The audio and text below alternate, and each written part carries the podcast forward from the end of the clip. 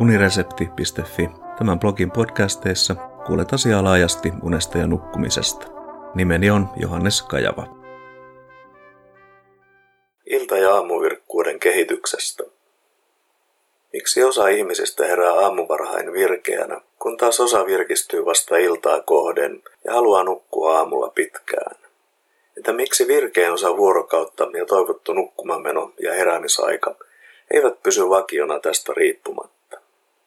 Antropologit tarkastelevat kronotyyppejä ja erottavat niiden kehittyneen luonnonvalinnan seurauksena. Tätä selitystä kutsutaan yövahdin kaltaisen käyttäytymisen tai huonosti nukkuvien isovanhempien otaksumaksi. Otaksuma niin sanotun yövahdin kaltaisesta käyttäytymisestä tarkoitti alun perin, että yön aikana valppaana oleminen jakautuu ryhmässä nukkuvien eläinten kesken, jotta nukkumisesta aiheutuvan suojattomuuden tuomat riskit vähenevät. Kun osa yksilöistä on unessa, osa pysyttelee hereillä. Päteekö otaksuma yövahdista tai huonosti nukkuvista isovanhemmista myös ryhmässä nukkuvilla ihmisillä? Tutkimukseen osallistui Pohjois-Tansaniassa asuvan Hadsta-heimoyhteisön jäseniä, jotka nukkuvat kuivan kauden aikana ulkona maapohjaa vasten ja sadekaudella majoissa. Unta ja valvetta seurattiin ranteeseen kiinnitettävän aktigrafin avulla, mikä mahdollisti unitutkimuksen kenttäolosuhteissa.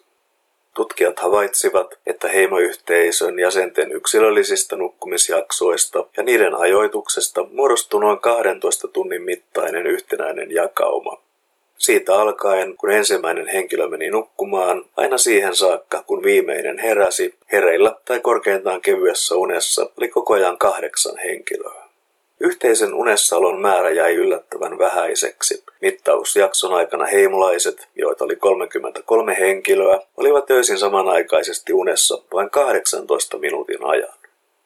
Eräs mahdollinen selitys ryhmässä eri aikaan nukkumiselle on NREM- ja REM-unijaksojen normaali vaihtelu unisyklin sisällä ja sen myötä unen ajoittainen keventyminen ja lyhyet valvejaksot. Lisäksi kevyen unen määrä lisääntyy huomattavasti loppuyötä kohden. Vastaavasti unisyklien pituudessa on huomattavaa vaihtelua, ihmisellä noin 70-120 minuuttia, riippuen sekä yksilöiden välisistä eroista että syklin ajankohdasta suhteessa kokonaisuneen. Toinen mahdollinen selitys viittaa yksilöllisiin valintoihin ja olosuhteisiin. Joku voi esimerkiksi haluta nukkua silloin, kun toiset ovat hereillä, koska äänet luovat turvallisuutta. Olosuhteista käy hyvänä esimerkkinä vauvanitku, joka valvottaa vanhempia ja lähellä nukkuvia, ja imetys, joka valvottaa äitiä. Todennäköisimpänä selityksenä tutkimusryhmä pitää kuitenkin ensinnäkin geneettisesti määräytyvän kronotyypin, eli henkilön luontaisen tai sisäsyntyisen vuorokausirytmin tyypin vaihtelua, tutummin ilmaistuna aamuvirkkuudesta iltavirkkuuteen, ja toiseksi sitä, että kronotyyppi muuttuu iän myötä, esimerkiksi lapsuuden aamupainotteisuudesta nuoruusian iltapainotteisuudeksi ja taas vanhuuden aamupainotteisuuteen.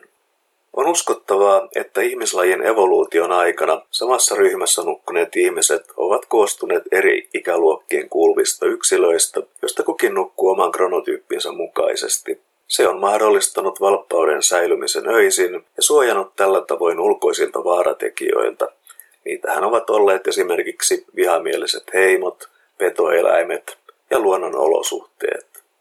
Erillisiä yövahteja ei ole tarvittu. Mikäli yksikin leiriläinen on valveilla tai kevyessä unessa, hän saattaa ehtiä varoittaa toisia.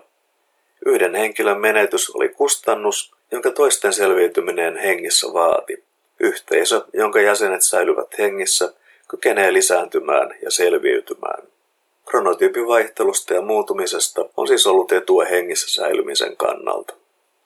Yksilöiden väliset erot sirkadiaanisessa rytmissä ja kronotyypissä ovat aiemmin olleet hyödyllisiä selviytymisen kannalta, mutta voivat nykyisin saada luokittelun unihäiriöksi. Esimerkiksi aikaistunut tai viivästynyt unijakso vaikeuttaa sopeutumista yhteiskuntaan, jossa asiat, opiskelut, työ ja niin edelleen tapahtuvat kello 8 ja 16 välisellä ajalla. Yöllinen valvominen tai unenkatkonaisuus voidaan luokitella unihäiriöksi, jos se kestää viikkoja ja siitä on haittaa. Vanhusten unirytmiä pyritään niin sanotusti normalisoimaan väsyttävillä lääkkeillä, jotta unta riittäisi aamuun saakka, ei vain aamuyöhön. Ainakin jälkimmäisessä tapauksessa voi kysyä, yritetäänkö hoidolla korjata täysin luonnollista, iänmukaista ilmiötä.